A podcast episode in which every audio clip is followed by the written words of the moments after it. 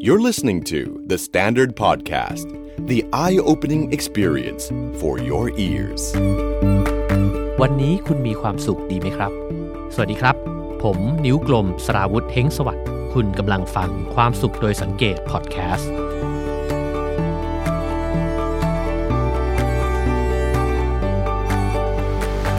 คุณผู้ฟังคิดว่าตัวเองเนี่ยมีความสุขดีไหมครับ กับการใช้โซเชียลมีเดีย วันนี้อยากจะมาชวนคุยกันเรื่องนี้นะครับ ว่าการที่เราหยิบโทรศัพท์ขึ้นมาไถอยู่บ่อยๆนะครับ แล้วก็กดไลค์ให้เพื่อน รอเพื่อนกดไลค์เราลงรูปไปใน Instagram เราทวีตเรารีทวีตนะครับ สิ่งเหล่านี้ทั้งหมดทั้งมวลเนี่ยมันทำให้เรามีความสุขขึ้นในชีวิตหรือเปล่านะครับ แล้วถ้าเกิดคำตอบมันคือ เอ๊ะ ก็ไม่นี่นาแล้วเราควรจะใช้สื่อเหล่านี้เนี่ย อย่างไร แล้วก็มากน้อยแค่ไหนนะครับ ผมหยิบหนังสือที่มีชื่อว่า Digital Minimalism นะครับ ซึ่งก็เขียนโดยคุณ Cal Newport นะฮะ แปลโดยคุณบุญยนุษชมแป้นนะครับ จากสำนักพิมพ์ Broccoli นะครับ มาอ่านดู แล้วก็ผมรู้สึกว่าเป็นหนังสือที่พูดถึงเรื่องการใช้เวลากับโซเชียลมีเดียได้อย่างน่าสนใจนะครับ digital minimalism เนี่ยหมายความว่าอะไร อาจจะมีบางอย่างที่คล้ายๆกับไอเดีย minimalism ในการจัดห้องอยู่เหมือนกันนะครับ ถ้าเกิดว่าเคยมีคนบอกว่าชีวิตดีขึ้นทุกด้านด้วยการจัดบ้านเพียงครั้งเดียวนะครับ ก็เป็นไปได้เหมือนกันว่าชีวิตอาจจะดีขึ้นได้บ้างนะฮะจากการที่เราใช้เวลากับสื่อออนไลน์เนี่ยอย่างพอเหมาะพอควรนะครับ หนังสือเล่มนี้เนี่ย เริ่มต้นมาจากการที่พยายามชี้ให้เห็นว่าการที่เราเสพติดหน้าจอเนี่ยมันส่งผลอะไรกับเราบ้างนะครับ โดยที่เขาบอกว่าจะว่าไปเนี่ยการที่เราเสพติดยอดไลค์ใน Facebook หรือว่าใน Instagram ก็แล้วแต่เนี่ยนะครับ มันก็อาจจะมีปฏิกิริยาคล้ายๆกันกับเวลาที่ ในนี้เนี่ยเขาจะบอกว่าเหมือนเราติดยาสูบนะฮะ คือพอควักขึ้นมาแล้วก็สูบเนี่ยมันก็มีความฟิน มีความสุขในแต่ละครั้งเนี่ยนะครับทำไมมันถึงเป็นแบบนั้น ก็เพราะว่าเวลาที่เราเห็นว่ามีคนชื่นชอบเรา ชื่นชอบภาพของเราชื่นชอบสิ่งที่เราเขียนลงไปนะฮะมันก็จะทำให้สารความสุขเนี่ยมันหลั่งออกมา อันนั้นเป็นเรื่องปกติอยู่แล้วนะครับ แต่เขาบอกว่าวิธีการทำงานของมันเนี่ยมันมีลักษณะที่คล้ายๆ กับสล็อตแมชชีนอยู่เหมือนกัน สล็อตแมชชีนเนี่ยมันทำให้เรามีความสุขไม่ใช่เพราะว่ามันให้เงินเราไหลออกมา เวลาที่แจ็คพอตมันปิ้งขึ้นมาใช่ไหมครับ แต่มันซับซ้อนกว่านั้น ความสุขที่เกิดจาก slot machine เนี่ยมันเกิดขึ้นเพราะว่าเราไม่รู้ว่าอะไรจะเกิดขึ้นครับ คือเวลาที่เราโยกคันโยกฟืดแล้วมันหมุนตึดๆเนี่ยจังหวะนั้นแหละครับ เรารอลุ้นว่าเฮ้ยมันจะออกหน้าไหน แล้วเวลาที่มันออกเรียงกัน ตึงตึงตึง นะครับถ้าใครเคยเล่นเกมหรือว่าเคยไปโยกตู้สล็อตในเมืองนอกก็แล้วแต่เนี่ยนะครับ ก็จะพบว่าความลุ้นว่าไม่รู้จะมีอะไรเกิดขึ้น ตรงนั้นแหละครับที่นำมาซึ่งความสุขนะครับ แล้วเขาบอกว่า เวลาที่เราหยิบโทรศัพท์ขึ้นมาเนี่ย จริง ๆ มันก็เหมือนเราโยกสล็อตอยู่ เพราะเราไม่รู้ครับว่าเปิดขึ้นมาแล้วเนี่ยเอ้ยจะมีคนคอมเมนต์อะไรเราบ้าง จะมีคนมาไลค์เรากี่คน หรือมันจะมีข่าวสารอะไรใหม่ๆ อีกบ้างนะครับ สิ่งเหล่านี้เนี่ยไม่ได้เกิดขึ้นโดยธรรมชาติ แต่ว่ามันถูกคิดค้นมาเป็นอย่างดี เวลาที่เราพูดถึงข้อไม่ดีหรือว่าด้านไม่ดีของโซเชียลมีเดียเนี่ยก็แน่นอนนะครับว่าก็จะมีคำพูดหนึ่งที่เราได้ยินอยู่บ่อยๆ ว่า จริง ๆ แล้วเทคโนโลยีทั้งหลายเนี่ยมันก็เหมือนกับมีด หรือว่ามันก็เหมือนกับหลาย ๆ อย่างนั่นแหละ มันไม่ได้มีด้านบวกหรือว่าด้านลบเท่านั้น มันก็มีทั้งข้อดีข้อเสียมันอยู่ที่ว่าคุณจะใช้มันยังไงใช่ไหมครับ ผมเองก็เป็นคนที่คิดแบบนั้นนะครับ แต่หนังสือเล่มนี้พยายามจะชี้ให้เห็นครับว่าเทคโนโลยีเนี่ยมันไม่ได้เป็นกลางอย่างที่คุณคิด แอปพลิเคชันต่างๆ ในโซเชียลมีเดียไม่ได้คิดขึ้นมาจากสถานะความเป็นกลางแบบนั้นนะครับ แต่ทุกยี่ห้อเนี่ยล้วนแล้วแต่คิดขึ้นมา ด้วยโจทย์ว่าทำยังไงให้คนเนี่ย กลับไปเล่นมันบ่อยมากที่สุดเท่าที่จะเป็นไปได้ทำยังไงให้คนเนี่ยเปิดขึ้นมาแล้วเนี่ยอยู่กับมันได้นานที่สุดเท่าที่จะเป็นไปได้ เพราะยิ่งใช้เวลากับสิ่งเหล่านี้นานมากขึ้นเท่าไหร่ ในมุมของเขาเนี่ยมันก็คือรายได้ถูกไหมครับ เขาก็สามารถนำเอาข้อมูลไปเป็นรายได้ให้กับตัวเองได้ เขาก็สามารถที่จะนำเอาโฆษณาต่างๆเนี่ยมาลงให้เราเห็นได้มากขึ้น เพราะฉะนั้น มันจึงเป็นโจทย์ที่จะต้องทำให้คนที่ใช้งานเนี่ยเสพติดหน้าจอ จึงไม่แปลกนะครับที่เราจะเสพติดสิ่งเหล่านั้น ทีนี้เนี่ยนิยามของการเสพติดคืออะไร นิยามของการเสพติดเนี่ยก็คือสภาวะที่เราเกิดขึ้นจากการที่เราใช้สาร หรือว่ามีพฤติกรรมบางอย่างเนี่ยที่มันก่อให้เกิดผลตอบแทนบางอย่างกับตัวเรา ผลตอบแทนนั้นเนี่ยมันจะเป็นรางวัลให้เรา นะฮะลองนึกดูว่าสารเสพติดทั้งหลายเนี่ยที่มันกระทำต่อมนุษย์เนี่ยก็เพราะว่าเวลาเสพเข้าไปมันอาจจะหลอนประสาท มันอาจจะทำให้เราเนี่ยหลุดเข้าไปอยู่ในโลกที่มันมีความสุขนะครับทำให้เราหัวเราะ โดยที่ไม่มีเหตุผลอะไรแบบนั้นนะฮะซึ่งสิ่งเหล่านี้เนี่ยมันคือรางวัลที่มอบให้กับคนที่เสพสารเหล่านั้นเข้าไป แล้วมันก็กระตุ้นให้คนคนนั้นเนี่ยทำพฤติกรรมนั้นซ้ำๆ เพราะว่าคุณคุณแฮปปี้คุณยิ่งเสพคุณก็ยิ่งมีความสุขใช่ไหมครับ ก็เลยทำซ้ำซ้ำซ้ำไปเรื่อยๆ แม้ว่าผลลัพธ์ที่จะตามมาเนี่ยมันจะเป็นอันตรายต่อร่างกายหรือว่าต่อสภาพจิตใจก็ตาม นี่คือนิยามของคำว่าเสพติดนะครับ หนังสือเล่มนี้ก็พยายามจะชวนเราคิดว่า แล้วไอ้เจ้าการเสพติดหน้าจอเนี่ยมันก็ทำ งานในลักษณะคล้ายๆ กันนี้เหมือนกันหรือเปล่านะครับ ก็คุณผู้ฟังก็อาจจะลองไตร่ตรอง แล้วก็อาจจะมีคำตอบให้กับตัวเองนะครับ ซึ่งในการที่เราเสพติดหน้าจอหรือว่าโซเชียลมีเดียทั้งหลายเนี่ยก็เพราะว่ามันมีแรงขับ 2 ประการนะครับที่มันมีความสำคัญมากเลยกับจิตใจของมนุษย์นะครับ นั่นก็คือมันเป็นการเสริมแรงเชิงบวกเป็นครั้งคราว ลองคิดดูว่า มันจะมีสักกี่อย่างในชีวิตนะครับ ที่สามารถทำให้เราเนี่ยยิ้มออกมา หรือว่ารู้สึกดีกับตัวเองได้ทีๆนะครับ มันก็เหมือนกับมีคนมาคอยเอาสารอะไรบางอย่างมาให้เรา แล้วก็ทำให้เรารู้สึกว่าโอ้ยเคลิมแล้วก็ยิ้มออกมาได้ครั้งแล้วครั้งเล่านะครับโซเชียลมีเดียทำแบบนั้นได้ครับพอเราเปิดเข้าไปแล้วเฮ้ยเพื่อนมาไลค์เรา เพื่อนมาคอมเมนต์เรานะครับ เรารู้สึกดี เพราะว่าเราได้รับการยอมรับ และนั่นก็คือแรงขับอย่างที่สองซึ่งมาซ้อนกันนะครับก็คือ เราต้องการการยอมรับจากผู้คนในสังคม เราไม่สามารถที่จะออกไปยืนในรถไฟฟ้าแล้วก็ทำอะไรบางอย่าง แล้วก็ทำให้คนปรบมือได้ง่าย ๆ แบบนั้นใช่ไหมครับ ทีนี้เนี่ยในยุคสมัยที่มันไม่มีโซเชียลมีเดียเนี่ยกว่าเราจะได้รับการยอมรับ เราอาจจะต้องสอบได้ที่หนึ่งของห้อง เราอาจจะต้องทำรายงานแล้วได้ A เราอาจจะมีชื่อติดบอร์ดนะครับหรือว่า N ติดหรืออะไรก็แล้วแต่สิ่งเหล่านี้กว่าจะได้การยอมรับ เดี๋ยวนี้เนี่ยเราสามารถได้รับการยอมรับได้ทุกนาทีนะครับคือเราโพสต์รูปสวยๆลงไป แล้วมีคนมากดไลค์เนี่ยเราก็รู้สึกแล้วครับว่า ฉันได้รับการยอมรับจากสังคมแล้วนะครับ เบื้องลึกของการได้รับการยอมรับเนี่ยจริง ๆ มันฝังลึกอยู่ในตัวเราตั้งแต่ เส้นทางวิวัฒนาการแล้วนะฮะเพราะว่ามนุษย์เป็นสัตว์สังคม เราอยู่รวมกันเป็นหมู่เป็นเหล่าเป็นเผ่านะฮะเวลาที่เราทำอะไรสักอย่างหนึ่งแล้ว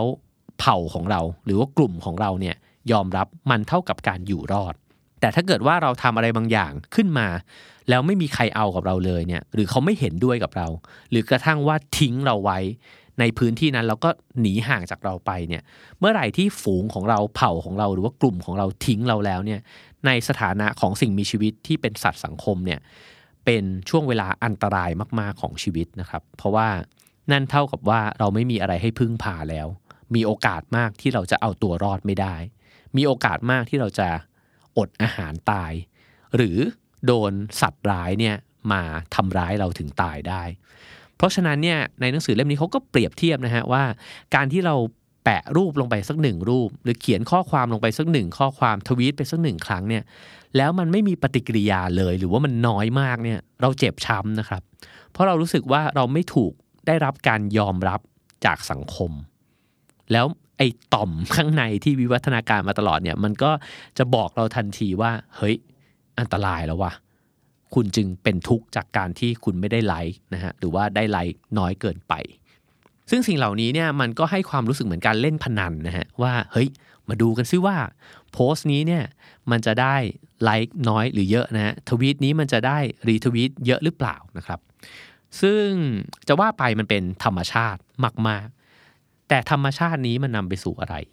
ผมว่าสิ่งหนึ่งที่เราเห็นได้ชัดเจนนะครับ ว่าการที่เรายืนอยู่ท่ามกลางผู้คนที่มองมาตลอด พร้อมที่จะกดไลค์หรือว่าจะกดไม่ไลค์ก็แล้วแต่นะครับ พร้อมที่จะวิพากษ์วิจารณ์เราตลอดเนี่ย มันเท่ากับคุณยืนอยู่บนเวทีแสดงอยู่ตลอดเวลาเลยนะครับ แล้วชีวิตเนี่ย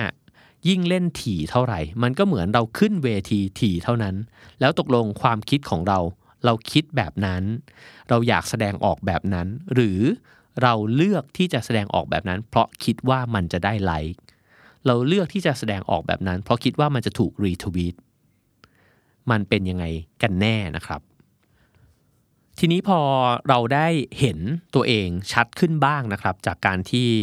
เขาจาระไนให้ฟังว่าเออจริง ๆ มันก็น่าจะทบทวนอยู่เหมือนกันนะ ว่าพฤติกรรมของเรามันเกิดขึ้นจากความต้องการแบบไหนนะครับ ก็จะมาถึงเรื่องของ ปรัชญา digital minimalism เนี่ยว่าจริง ๆ มันคืออะไร มันไม่ใช่ how to ซะทีเดียวว่า เราควรจะลบแอปออกไปจากโทรศัพท์มือถือ เราควรจะเอาโทรศัพท์เนี่ยไปวางห่างตัวอะไรแบบนั้น เพราะเขาบอกว่าแม้ว่าจะบอก how to แบบนั้นเนี่ยแต่จิตใจหรือว่าความคิดของเรา มันยังมีต่อโซเชียลมีเดียเนี่ยไม่ได้เปลี่ยนแปลงไปเนี่ยพฤติกรรมในระยะยาว มันก็จะไม่เปลี่ยนนะครับ แต่ไอการที่คุยกันไปถึงระดับปรัชญาในการใช้งานมันเนี่ยตั้งหากที่อาจจะทำให้เราค่อยๆมีทัศนคติที่เปลี่ยนไป แล้วพอทัศนคติมันเปลี่ยนเนี่ยพฤติกรรมเราถึงจะเปลี่ยนนะครับ ทีนี้ปรัชญาของ digital minimalism เนี่ยมันคืออะไร ก็พูดง่ายๆก็คือว่าใช้โซเชียลมีเดียหรือดิจิตอลเนี่ยให้มันน้อยลงใช่ไหมครับ แต่ทีนี้น้อยลงแล้วยังไงล่ะ คำว่าน้อยลงเนี่ยมันคือคำว่าน้อยเท่าที่จำเป็น แล้วไอ้ความจำเป็นมันจะอยู่ที่ตรงไหนนะครับ สิ่งนี้มันน่าสนใจตรงที่ว่าทุกคนมีความจำเป็นที่มันไม่เท่ากันเลย แต่ก่อนที่จะไปถึงจุดที่ว่าเราจะใช้เท่าที่จำเป็นยังไงดีเนี่ยเราน่าจะถูกคอนวินส์นะครับหรือว่าถูกโน้มน้าวให้มันชัดๆ ไปเลยว่า เฮ้ยทำไมเราถึงต้องตั้งคำถามนี้นะครับ มันมีหลักการ 3 ข้อครับที่หนังสือเล่มนี้เนี่ยเขาชวนคิดนะครับ ข้อที่ 1 ก็คือเขาบอกว่าไอ้ความรุงรังทั้งหลายในชีวิตเนี่ยมันมีราคาแพง ความรุงรังที่ว่าก็คือเออมันน่าคิดเหมือนกันนะครับว่าเอ้ยทำไมอยู่ดีๆ กินข้าวเราถึงจะต้องแบบดูว่าใครจะแชทมาหรือเปล่า ดูว่าเฮ้ยมีใครเขามาคอมเมนต์รูปเราหรือยังนะครับ สิ่งเหล่านี้ยิ่งบ่อยเท่าไหร่ มันก็ยิ่งทำให้ชีวิตเนี่ยมันรุงรัง โดยไม่จำเป็นนะครับ แล้วไอ้ความรุงรังเหล่านี้เนี่ยมันแลกกับอะไร มันแลกกับเวลาในชีวิตที่ถูกหั่นออกมาเป็นเศษเสี้ยวเนี่ยเต็มไปหมดเลยนะครับ เรามีโอกาสได้ใช้เวลาระยะยาวในชีวิตเนี่ยน้อยลงมากๆ ลองคิดดูว่าถ้าเราไปทะเล แล้วพระอาทิตย์กำลังตก ตรงเส้นขอบฟ้าเลยนะครับ ฟ้ากำลังเปลี่ยนสี ค่อยๆ เปลี่ยนสีสวยๆเลยเนี่ย ในยุคสมัยที่ยังไม่มีโทรศัพท์มือถือหรือว่าโซเชียลมีเดียสิ่งที่เราจะทำมันมีอะไรไม่ได้มากไปกว่าการใช้เวลากับภาพตรงหน้าครับ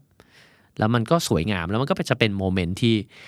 ไม่ว่าเราจะจดจำหรือไม่จดจำแต่มันคือความสุขในตอนนั้นแน่นอนนะครับ แต่ตอนนี้เนี่ยมันยากเหลือเกินครับ ที่เราจะไม่หั่นเวลาช่วงนั้นออก ด้วยการถ่ายรูปพระอาทิตย์นั้น และถ้าเราใจร้อนหน่อย เราจะโพสต์ทันที หลังจากนั้นเนี่ยเวลาอันยาวนานที่เรามีต่อพระอาทิตย์ตรงหน้าเนี่ยมันจะถูกซอยเป็นย่อยๆยิบย่อยเต็มไปหมดเลยนะฮะเราจะเริ่มไปตอบคอมเมนต์เพื่อนว่าเอ้ยสวยจังเลยอยู่ที่ไหนนะครับ แล้วสิ่งเหล่านั้นเนี่ยมันก็จะกลายมาเป็นว่าไอ้สิ่งตรงหน้ามันไม่สำคัญแล้วครับ เราจะไปอยู่ในอีกพื้นที่หนึ่งในอีกการเวลาหนึ่งเลยนะครับ ก็คือการเวลาบนหน้าจอนั่นเอง แล้วทำให้สมาธิของเราเนี่ยมันก็ลดน้อยลงด้วยนะครับ หลักการข้อที่ 2 ก็คือว่า การเพิ่มประสิทธิภาพของเราในชีวิตเนี่ยมันเป็นเรื่องที่สำคัญ การที่เราใช้สื่อดิจิทัลมากขึ้นเนี่ยคำถามที่น่าถามก็คือว่า เราใช้มันเพื่อเพิ่มประสิทธิภาพของตัวเองจริงหรือเปล่า หรือมันเป็นข้ออ้างกันแน่ เวลาที่เราบอกว่ามันต้องใช้นะ ไม่งั้นคุณจะไปรู้ข่าวสารทันเพื่อนได้ยังไง โอ้ยมันมีอะไรดี ๆ มากมายเลยนะในนั้นน่ะ โอ้โหคลิปดีๆ ใน YouTube มันเยอะมากเลยนะอะไรเงี้ยนะครับ คือถามว่าสิ่งเหล่านี้เป็นจริงไหม เป็นจริงครับ แต่พฤติกรรมของเราเนี่ยมันมีประสิทธิภาพจริงไหมเนี่ย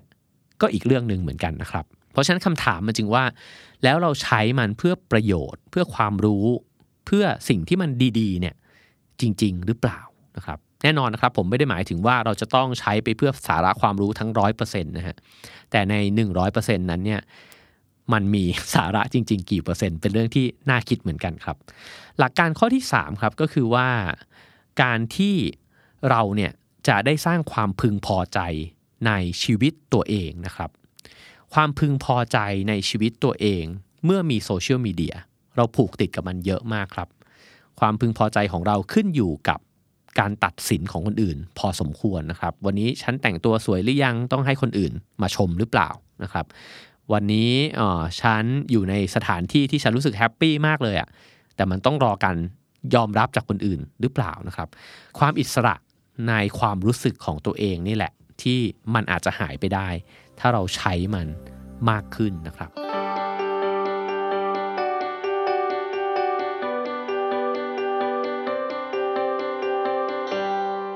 แล้วก็มาถึงจุดที่ผมรู้สึกว่ามันสะกิดผมมาก ๆนะครับ ในหนังสือเล่มนี้นะครับ ก็แน่นอนว่าผมก็ยอมรับว่าตัวเองก็เป็นคนหนึ่งที่ติดหน้าจอ แล้วก็ใช้เวลากับมันมากนะครับ แต่ว่าในบทหนึ่งในหนังสือเล่มนี้เนี่ยที่มันชวนคิดมาก ๆ ก็คือเรื่องที่เขาพูดถึงเฮนรี่เดวิดทอโรนะครับ ซึ่งก็เป็นคนเขียนหนังสือเรื่องวอลเดนนะฮะ ซึ่งหลายๆ ท่านที่อ่านหนังสือก็จะอาจจะรู้จักหนังสือวอลเดนเป็นอย่างดีนะครับ ว่าทอโรเนี่ยพยายามที่จะทดลองใช้ชีวิตในแบบที่สันโดษแล้วก็สมถะมาก ๆนะครับ เวลาคนพูดถึงหนังสือวอร์เดนก็มักจะพูดถึงในมุมที่ว่ามันเป็นหนังสือที่พูดถึงปรัชญาการดำรงชีวิตแบบสันโดษแบบนี้นะครับ บางคนก็อาจจะหยิบยกบางข้อความในนั้น แล้วก็รู้สึกว่ามันคล้ายๆกับงานเขียนที่เป็นบทกวีนะครับ แต่ผู้เขียนหนังสือ Digital Minimalism เนี่ยพยายามชี้จุดหนึ่งที่เขาบอกว่าคนไม่ค่อยพูดถึงวอลเดนในมุมนี้ก็คือทอโรเนี่ยพยายามจะพูดถึงวิธีการใช้ชีวิตหรือว่าเศรษฐศาสตร์ของชีวิตเนี่ยในอีกรูปแบบหนึ่งเออซึ่งก็เป็นสิ่งที่ผมอ่านวอลเดนแล้วก็ผมมองข้ามมันไปเช่นกันนะครับ คือทอโรเนี่ยพยายามจะเขียนถึงรายรับรายจ่าย แล้วก็ค่าใช้จ่ายที่ตัวเองเนี่ยใช้ไปกับบ้านหลังเล็กๆ ในบึงเล็กๆ ในป่าแห่งนั้นนะครับ และสิ่งหนึ่งที่เขาจดบันทึกไว้เนี่ยก็คือรายจ่ายที่มันน้อยมากๆ เมื่อเทียบกับการใช้ชีวิตของคนในเมืองนะครับ กระทั่งการสร้างบ้าน การทำไร่ทำสวนของเขาเนี่ยเขาก็ทำมันด้วยมือตัวเอง แล้วมันก็ใช้ค่าใช้จ่ายน้อยมาก ๆ ในแต่ละเดือนนะครับ เพราะฉะนั้นสิ่งหนึ่งที่ทอโรพยายามจะสกิดให้คิดเนี่ยก็คือเขาบอกว่าให้ลองเอาค่าใช้จ่ายทั้งหลายเนี่ยมาบวกเอาไว้นะฮะแล้วก็เอามาคิดเทียบกับค่าแรงรายชั่วโมงเนี่ยของพวกเรา คือลองคิดดูว่าสิ่งที่เราจะซื้อ หรือว่าเราจะจ่ายไปเนี่ยมันเทียบเท่ากับเท่าไหร่ของแรงงานที่เราใช้ไป พูดง่ายๆนะฮะว่า สมมุติเราอยากจะได้ของสักชิ้นหนึ่งเนี่ยสิ่งที่เราจะคิดมันไม่ใช่ว่าของชิ้นนั้นน่ะมันราคาเท่าไหร่ แต่มันควรจะคิดว่าของชิ้นนั้นน่ะมันเทียบกับการทำงานของเรากี่วันนะครับ เช่นคุณอาจจะอยากได้โทรศัพท์มือถือรุ่นใหม่ 20,000 บาท 30,000 บาทแบบนี้นะครับ ฟังดูเฮ้ยมันก็เป็นราคาเท่านั้นอะมันก็อะโทรศัพท์มันก็คงราคาประมาณนี้มั้งรุ่นใหม่ ๆนะครับ แต่ถ้าเราลองเทียบครับว่าเราต้องทำงาน กี่วันวะบางคนอาจจะเดือนหนึ่งนะครับ บางคนอาจจะครึ่งเดือน บางคนอาจจะเสร็จหนึ่งส่วนสามของเดือน นั่นคือแรงงานที่เราใช้ไปเพื่อที่จะแลกกับของใหม่ แล้วผมว่าพอมองชีวิตแบบนี้นะครับ เราจะเห็นเลยว่ามูลค่าของของต่างๆ เนี่ย มันแลกมาด้วยสิ่งหนึ่งนะครับ ที่มันสำคัญมากๆเลย ซึ่งทอโรเนี่ยบอกว่าต้นทุนของสิ่งต่างๆ ในชีวิตเราครับ มันคือสิ่งที่เขาเรียกว่าชีวิต พอมองแบบนี้นะครับของรอบตัวเราเนี่ยมันแลกมาด้วยชีวิตทั้งนั้นเลยนะครับ มันจึงทำให้เราตระหนักมากขึ้นครับว่าตกลงไอ้สิ่งที่เราจะต้องเอาชีวิตของเราไปแลกเนี่ยมันจำเป็นมากน้อยแค่ไหน มันต้องแพงขนาดนั้นไหม มันต้องอร่อยขนาดนั้นไหมนะครับ อันนี้เป็นเรื่องที่ทุกคนต้องตอบตัวเองนะครับ ไม่มีใครสามารถตอบแทนใครได้ ทีนี้มันเกี่ยวยังไงกับ digital minimalism ฮะมันเกี่ยวตรงที่ว่าวิถีชีวิตแบบนั้นเนี่ยมันคือการใช้ชีวิตให้น้อย และเท่าที่จำเป็น เพื่อที่คุณจะมีเวลาและชีวิตที่รุ่มรวยไปกว่าที่คุณจะเอาเวลาและแรงงานทั้งหมดเนี่ยไปแลกในสิ่งที่มันไม่จำเป็น การใช้เวลาในโลกดิจิตอลก็เช่นกันครับ เราอาจจะ ใช้เวลาซึ่งเป็นหน่วยเงินชนิดหนึ่งนะครับ สมมุติเรามองมันว่ามันเป็นหน่วยหนึ่งที่เราจะใช้ได้เนี่ยไปกับความสุขเล็ก ๆ น้อยๆเต็มไปหมดเลยครับในแต่ละวัน คืออุ๊ยฟินจังเลย มีคนมาคอมเมนต์เรามีคนมาชอบสิ่งที่เราเขียนมีคนทวีตของเรา มันเป็นความสุขครับ แต่มันความสุขที่กระจัดกระจายเล็ก ๆ น้อยๆมากเลยเนี่ยสิ่งที่เราแลกกับมันไปคือเวลาจำนวนมหาศาลที่แลกไป แล้วก็พอผ่านเวลาไปเรื่อยๆเนี่ยเราอาจจะเริ่มเห็นนะครับว่า มันไม่มีอะไรให้จดจำเป็นชิ้นใหญ่ ๆ เลย แล้วเดี๋ยวเราจะค่อยๆ พาไปสู่จุดสรุปนะครับว่า แล้วถ้าเราไม่แลกเวลากับความสุขเล็ก ๆ น้อย ๆ เหล่านี้ที่มันเป็นชิ้นกระจัดกระจายเนี่ยเราควรจะเอาชีวิตของเราเนี่ยไปแลกกับอะไรที่มันมีมูลค่าหรือว่าคุณค่ามากกว่านั้นนะครับ ถ้าเกิดฟังมาถึงตรงนี้แล้วนะครับ เริ่มมีความรู้สึกว่า อืม เอ หรือว่า ฉันก็จะลองใช้ดิจิตอลทั้งหลายเนี่ยให้มันลดลงนะครับ แล้วฉันจะทำยังไงดีละ่ะ ก็จะมาถึงจุดที่เริ่มเป็น how to นะครับว่าแล้วมันพอจะมีขั้นตอนยังไงในการที่เราจะออกห่างจากการเสพติดของตัวเองบ้างนะครับ ในหนังสือเล่มนี้เนี่ยแนะนำหลักการ 3 ข้อ ซึ่งผมคิดว่า ทุกๆ คนสามารถฟังแล้วก็นำไปปรับใช้กับตัวเองได้ โดยที่ไม่จำเป็นจะต้องทำเป๊ะแบบที่เขาบอกนะครับ ขั้นตอนที่1เนี่ยเขาบอกว่าให้ลองจัดสรรเวลาสัก 30 วันครับก็คือเดือนหนึ่งนั่นเองนะฮะที่จะพักใช้งานจากเทคโนโลยีต่างๆเนี่ยที่มันไม่จำเป็นกับชีวิต ไม่ได้หมายความว่าเราจะไม่หยิบโทรศัพท์ ไม่หยิบไอแพดแท็บเล็ตอะไรของเราขึ้นมาเลยนะฮะแต่มันเริ่มต้นด้วยการถามว่าในโทรศัพท์เราเนี่ยมันมีแอปกี่แอปว่า แล้วมันมีแอปไหนบ้างเหรอที่มันไม่ได้จำเป็นอะไรกับชีวิตของเราหรือว่าการงานของเราเลยนะครับ เริ่มจากไม่ใช้มันก่อน อันที่ยังจำเป็นเนี่ยยังใช้อยู่ ยังเช็คอีเมลอะถ้าจะต้องแชทคุยงานก็ใช้นะครับ แต่ว่าเลือกมาแล้วว่า เอาเท่าที่จำเป็น แล้วเลิกหรือว่าพักการใช้งานในสิ่งที่ไม่จำเป็นเนี่ยไปเลย 30 วัน ระหว่างที่หยุดไป 30 วัน อันนี้เป็นข้อ2นะฮะก็คือ ลองหากิจกรรม หรือว่าพฤติกรรมอื่นของตัวเองเนี่ยที่เรารู้สึกว่าเฮ้ยเราทำแล้วมันพึงพอใจอะหรือว่ามันมีความหมายกับชีวิตเรา ผมเชื่อว่าหลาย ๆ คนเนี่ยมีกิจกรรมที่ตัวเองทำแล้วรู้สึกดีมากนะครับ แล้วก็รู้สึกตลอดเลยว่าอยากทำแต่ไม่ได้ทำครับแล้วผ่านเวลาไปสองสาเดือนก็เอออยากทำอันนี้มากเลยแต่ยังไม่ได้ทำผ่านไปปีหนึ่งเออเออใช่อยากทำมากเลย บางคนอาจจะอยากหัดวาดรูป บางคนอาจจะอยากปลูกต้นไม้นะครับ บางคนก็อาจจะอยากลองหัดเรียนภาษาต่างๆ นานาเนี่ยมันมีอะไรอีกเยอะมากเลยนะครับ ที่เรารู้สึกว่าเราอยากจะทำมากเลยแต่เราไม่เคยมีเวลาที่จะได้ทำมันเลยนะครับ ลองใช้เวลาจากการที่ปิดหรือว่าพักนะฮะจากโซเชียลมีเดียเนี่ยไปลองทำสิ่งนั้นดู เล็กๆ น้อยๆ ก็ยังดีนะครับ แล้วข้อ 3 ครับ เมื่อมันหมด 30 วันไปแล้วเนี่ยลองกลับมาใช้ เทคโนโลยีทั้งหมดที่เคยใช้อีกครั้งหนึ่ง แล้วเราจะเริ่มเห็นชัดเจนขึ้นครับ ผมว่ามันคล้ายๆช่วงโควิดเลยนะฮะว่ามันจะค่อยๆ เริ่มเห็นชัดเจนขึ้นว่า new normal ของเราเนี่ยมันคืออะไรกันแน่ ตกลงแล้ว เฮ้ยสิ่งที่ไม่มีก็ได้นี่หว่า ไม่ทำก็ได้นี่หว่า ไม่เล่นก็ได้นี่หว่าเนี่ยมันคืออะไร แล้วสิ่งนั้นเนี่ยแปลว่า เราเลิกใช้มันได้เลยครับ ทีนี้เนี่ยมันก็ไม่ใช่ว่าทุกอย่างเราจะจากร้อยเป็นศูนย์ถูกไหมครับ มันก็จะมีบางแอปครับที่เราเริ่มเห็นว่า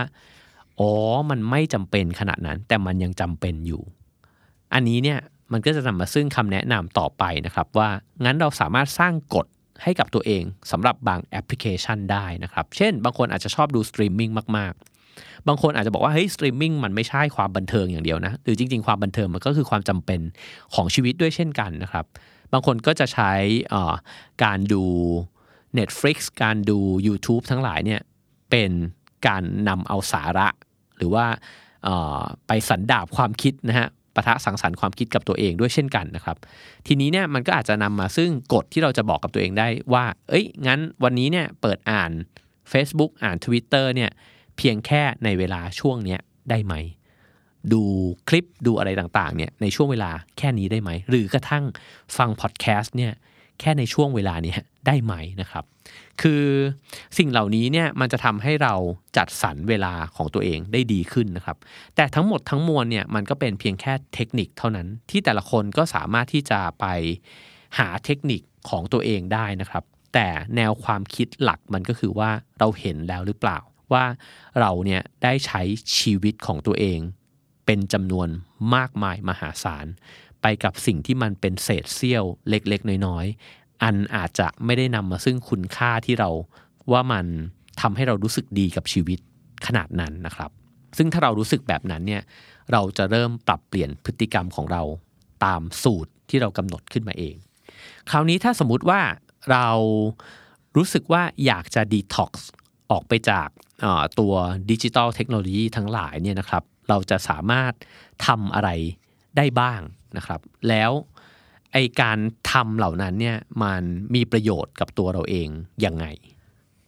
ในประวัติศาสตร์นะครับของมนุษยชาติเนี่ยมีนักคิดมีนักปราชญ์มากมายเลยนะครับ ที่ให้ความสำคัญกับช่วงเวลาที่ได้อยู่เพียงลำพัง ให้ความสำคัญกับการที่ได้เดินคนเดียวไปไกลๆยาวๆนะครับ แล้วก็มักจะมีความคิดดีๆเนี่ยผุดขึ้นมาเสมอในเวลาที่ได้อยู่กับตัวเอง แล้วก็ได้คุ้นคิด อะไรบางอย่างนะครับ ทีนี้เนี่ยในวิถีชีวิตที่มันขาดสภาวะแบบนั้นเนี่ยขาดภาวะของความสันโดษเนี่ยมันส่งผลยังไงกับคนเรานะครับเขาบอกว่ามันส่งผลว่าเราเนี่ยจะไม่มีเวลาที่ได้ใช้เวลากับความคิดของตัวเองเลย แล้วเราก็จะไม่เป็นอิสระจากความคิดของคนอื่นด้วย นั่นหมายความว่า เวลาที่เราบอกว่าเราคิดแบบนี้เนี่ยตกลงเราคิดแบบนั้นจริง ๆ หรือเปล่า เรา เห็น หรือว่าเราสามารถมีคุณค่าในชีวิตในแบบที่เราเชื่อได้จริง ๆ แบบที่ตัวเราคิดเองเนี่ยจริง ๆ หรือเปล่านะครับ ในยุคสมัยที่ทีวีเคยมีอิทธิพลมากมายมหาศาลเนี่ยคนก็จะบอกว่าจริง ๆ ความคิดเราเนี่ยมันถูกหล่อหลอมมาจากสื่อโทรทัศน์ใช่ไหมครับ บอกว่าเนี่ยโฆษณาต่างๆ ละครทีวีรายการที่เราดูเนี่ยมันหล่อหลอมให้เราคิดแบบนั้น ตอนนั้นเนี่ยคนเป็นห่วงแบบนั้นมากนะครับ แต่ทุกวันนี้มันหนักข้อกว่านั้นมากเลยคือ ทุกวินาทีของเราคือความคิดของคนอื่น แทบจะทั้งนั้นนะครับ เพราะฉะนั้นตรงนี้ก็เลยเป็นสิ่งที่น่าตั้งคำถามนะครับว่า เรากำลังใช้ชีวิตอยู่กับความคิดของคนอื่น และการตัดสินของคนอื่นหรือเปล่า แล้วมันก็มีตัวเลขที่น่าสนใจคือ เขาบอกว่ามีเจนหนึ่งนะครับที่เกิดในระหว่างปี 1995 นะครับมาจนถึง 2012 เนี่ยเขาเรียกคนเจนนี้เนี่ยว่าคนไอเจนก็อาจจะล้อกับบรรดาสินค้า II ทั้งหลายเนี่ยนะครับว่า เป็นคนที่เกิดขึ้นมาในยุคหลังจากที่มนุษย์เริ่มที่จะใช้หน้าจอและโซเชียลมีเดียสิ่งที่มันเกิดขึ้นก็คือเขาบอกว่าคนในรุ่นนี้เนี่ยมีอัตรา ของการเกิดโรคซึมเศร้า แล้วก็การฆ่าตัวตายในหมู่วัยรุ่นเนี่ยนะครับ พุ่งทะยานขึ้นอย่างมากเลย นั่นหมายความว่ามันเกิดความปั่นป่วนในสุขภาพจิตนะครับ ก็คือมีความสับสนและกังวลในสมองของตัวเองเนี่ยอยู่ตลอดเวลา แล้วก็มีความรู้สึกกดดันนะครับ ที่จะต้องใช้ชีวิตอยู่ท่ามกลางสายตาของคนอื่นเนี่ยอยู่เรื่อยๆ สิ่งที่สูญเสียไปเนี่ยก็คือ เขาบอกว่าถ้าเราเสพติดโซเชียลมีเดียหรือว่าภาวะหนึ่งของคนในรุ่นนี้เนี่ยก็คืออาจจะไม่เข้าใจสภาวะอารมณ์ของตัวเอง เพราะไม่มีโอกาสได้ใคร่ครวญนะครับ ว่าตกลงแล้วเนี่ยฉันคือใครกันแน่ ฉันชอบอะไรกันแน่ ฉันถนัดอะไรกันแน่ คือใช้เวลากับตัวเองนะครับ สิ่งนี้จะหายไป แล้วก็ไม่มีโอกาสได้ปล่อยให้สมองของตัวเองได้พักนะครับ จากเสียงวิพากษ์วิจารณ์ คือเราจะเห็นว่าเปิดเข้าไปในโซเชียลมีเดียเนี่ยมันเต็มไปด้วยทัศนคติ การที่เราได้พักบ้างเนี่ยมันก็ทำให้เราได้ผ่อนคลายลงบ้างนะครับ ก็เลยทำให้การจัดระเบียบของสมองของคนที่ใช้โซเชียลมีเดียเยอะๆเนี่ยมันมีโอกาสได้นิ่ง ได้สงบได้สะอาดนะฮะแล้วก็ผ่อนคลายเนี่ยน้อยลงมาก ทีนี้มีคำแนะนำเล็กๆ น้อยๆนะครับว่าเราสามารถที่จะทำอะไรได้บ้างนะครับ วิธีที่หนึ่งเนี่ยก็คือให้ลองออกไปเดิน เดินอย่างสันโดษครับเขาบอกว่าสันโดษไม่ได้หมายความว่าคุณออกไปเดินคนเดียวฮะแต่ว่าออกไปเดินกับอาจจะใครก็ได้ คนใกล้ชิดก็ได้นะครับ แต่ว่าไม่ต้องหยิบโทรศัพท์ขึ้นมาดู หรือให้ดีก็คือคุณวางไว้ที่บ้านเลย หาเวลาช่วงแบบนี้บ้างนะครับ ซึ่งจริง ๆ ถ้าสามารถเดินไปในธรรมชาติได้เนี่ยก็จะยิ่งทำให้ มีโอกาสได้อยู่กับตัวเอง ได้คุ้นคิดกับตัวเองนะครับ อย่างที่สองก็คือ มีช่วงเวลาที่วางโทรศัพท์ไว้ โดยที่ไม่หยิบติดตัวไปบ้าง เช่น คุณอาจจะนัดเพื่อนบางคน แล้วไปเจอเขา แล้วก็นั่งคุยกับเขา โดยที่คุณวางโทรศัพท์ไว้ที่บ้านอย่างตั้งใจเลยนะครับ ผมเนี่ยก็มีช่วงเวลาแบบนั้นนะครับ ในช่วงเวลาโควิดเนี่ยเป็นช่วงหนึ่งที่ผู้คนออกมาใช้พื้นที่ส่วนกลางของหมู่บ้านเยอะมากเลยนะครับ ในเมื่อมันออกไปไหนไม่ได้ไกลเนี่ย ผมกับแฟนเนี่ยก็จะออกมาเดินเล่นในหมู่บ้าน แล้วก็จะเป็นช่วงเวลาที่ผมวางโทรศัพท์ไว้ที่บ้านเลยนะครับ จะเป็นประมาณสักครึ่งชั่วโมงหรือ 40 นาทีที่เดินวนอยู่ในหมู่บ้านโดยที่ผมไม่ได้หยิบหน้าจอขึ้นมาเลย ก็รู้สึกว่ามันก็เหมือนช่วงเวลาผ่อนคลาย แล้วก็ล้างสมองตัวเองพอสมควรนะครับ ล้างให้มันสะอาดขึ้น แล้วก็คำแนะนำอีกอย่างหนึ่งนะครับ ซึ่งผม ชอบมากเลยก็คือเขาบอกว่าถ้าเราอดใจที่จะไม่อวดตัวเองเนี่ยลงในโซเชียลมีเดียได้เนี่ยสิ่งหนึ่งที่เราจะทำได้คือ เราจะใช้เวลามาทำงานที่เรียกว่างานคราฟเนี่ยได้มากขึ้น งานคราฟก็คืองานที่เราจะต้องใช้สมาธิใช้ฝีมือกับมันนะครับ แล้วก็อาจจะเป็นงานที่เราจะต้องใช้เวลากับมันด้วย นั่นหมายความว่า แทนที่ผมอาจจะเคยฟินกับการทวีตหนึ่งทวีตแล้วแบบโหมีคนรีทวีตเราเยอะมากเลยเนี่ยนะครับ ถ้าเราใช้มันน้อยลง แล้วเราเอาเวลามาเขียนหนังสือสักเล่มหนึ่งอาจจะใช้เวลานานเลยครับสามเดือนสี่เดือน แต่ทุกครั้งที่นั่งลงเขียนมันเราจะรู้ว่าเรากำลังทำในสิ่งที่เรารู้สึกว่าเราจะภูมิใจกับตัวเอง เรารู้สึกว่ามันมีคุณค่ากับเรานะครับ แต่สิ่งที่มันให้มากกว่านั้นคือ มันให้เวลาที่เราจะได้ทบทวนไข้ครวน แล้วก็มีความสงบในใจนะครับเป็นช่วงเวลาที่เราไม่ต้องการการตัดสินจากคนอื่น สามารถพอใจแล้วก็ภูมิใจกับตัวเองได้ในสิ่งที่เราทำ การที่เราใช้เวลาทำงานที่เรียกว่าคราฟเนี่ยนะฮะหรือว่ามันคืองานที่ใช้เวลาแล้วก็ใช้สมาธิใช้ความพยายามเนี่ยมันจะให้ความรู้สึกว่าเราเนี่ยมีความพึงพอใจในระยะยาวเนี่ยได้มากกว่านะครับ เพราะฉะนั้นเนี่ยข้อหนึ่งที่ในหนังสือเล่มนี้เขียนไว้คือเขาบอกว่าให้ความสำคัญกับกิจกรรมที่ใช้ความพยายามมากกว่าการบริโภค เคยมีคนบอกนะครับว่าความสุขของมนุษย์เนี่ยเกิดขึ้นจากการเสพกับการสร้าง การเสพเนี่ยเราจะได้รับความสุขชั่วครั้งชั่วคราวครับ คือเวลาเรากินของอร่อย เวลาเราได้ฟังเพลงเพราะๆก็มีความสุขนะครับ แต่ความสุขนั้นมันก็จะเกิดขึ้นแล้วมันก็จะจบลง แล้วเราก็จะต้องไปหาความสุขแบบนี้เนี่ยมาใหม่อีกครั้งนะครับ แต่ความสุขที่เกิดจากการสร้างเนี่ยมันจะเกิดขึ้นในระยะที่ยาวแล้วก็ลึกซึ้ง และมันอยู่ในตัวเอง เพราะมันคือสิ่งที่เราสร้างมันขึ้นมานะครับ ทั้งหมดทั้งมวลเนี่ยจริง ๆ แล้วมันก็คือการที่ชวนให้ทบทวนนะครับว่าการที่เราใช้เวลากับโซเชียลมีเดียเนี่ยตกลงแล้วเรามีความสุขกับมันอาจจะจริง แต่ความสุขเหล่านั้นมันอาจจะเป็นเศษเสี้ยวเล็ก ๆ น้อย ๆ ของความสุขที่กระจัดกระจายเนี่ยเต็มไปหมดเลยในชีวิตเรา เรามีโอกาสเลือกหรือเปล่า ว่า เราสามารถที่จะมีความสุขกับโซเชียลมีเดียเนี่ยได้ในสัดส่วนแค่ไหนก็พอแล้ว แล้วเราจะได้มีเวลาที่มันยาวนานกว่านั้น ที่มันลึกซึ้งกว่านั้นนะครับ ในการที่จะนำมาทำในสิ่งที่เป็นผลงานหรือว่าเป็นกิจกรรม หรือว่าเป็นความทรงจำเป็นประสบการณ์นะครับ ที่ชีวิตของเราเนี่ยมันจะจดจำสิ่งนั้น แล้วก็มีความสุขระหว่างที่ทำมีความพอใจกับตัวเอง แล้วก็มีความสงบจากสายตาคนอื่นที่ไม่ต้องมาตัดสินเรานะครับ ก็คิดว่า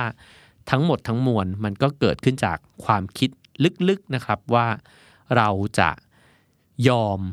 ละวางความสุขเล็ก ๆ น้อย ๆ ที่มันปัจจุบันทันด่วนแล้วจบสิ้นลงเนี่ยเพื่อที่จะฝึกนิสัยกับตัวเอง ในการดำดิ่งลงไปสู่กิจกรรมนะครับ ที่มันสร้างความสุขให้กับเราอุ่นๆอยู่ในใจเนี่ยนะครับ แล้วก็ ไม่ต้องบอกใครก็ได้ แต่เราอาจจะค้นพบกับตัวเองก็ได้นะครับว่าความสุขที่มันเกิดขึ้นในใจเราโดยที่ไม่ต้องมีใครมากดไลค์ให้มันเลยเนี่ยมันกลับสร้างชีวิตที่เราพึงพอใจมากกว่าก็เป็นได้นะครับ ขอให้ทุกคนมีความสุขครับ The Standard Podcast. Eye opening for your ears.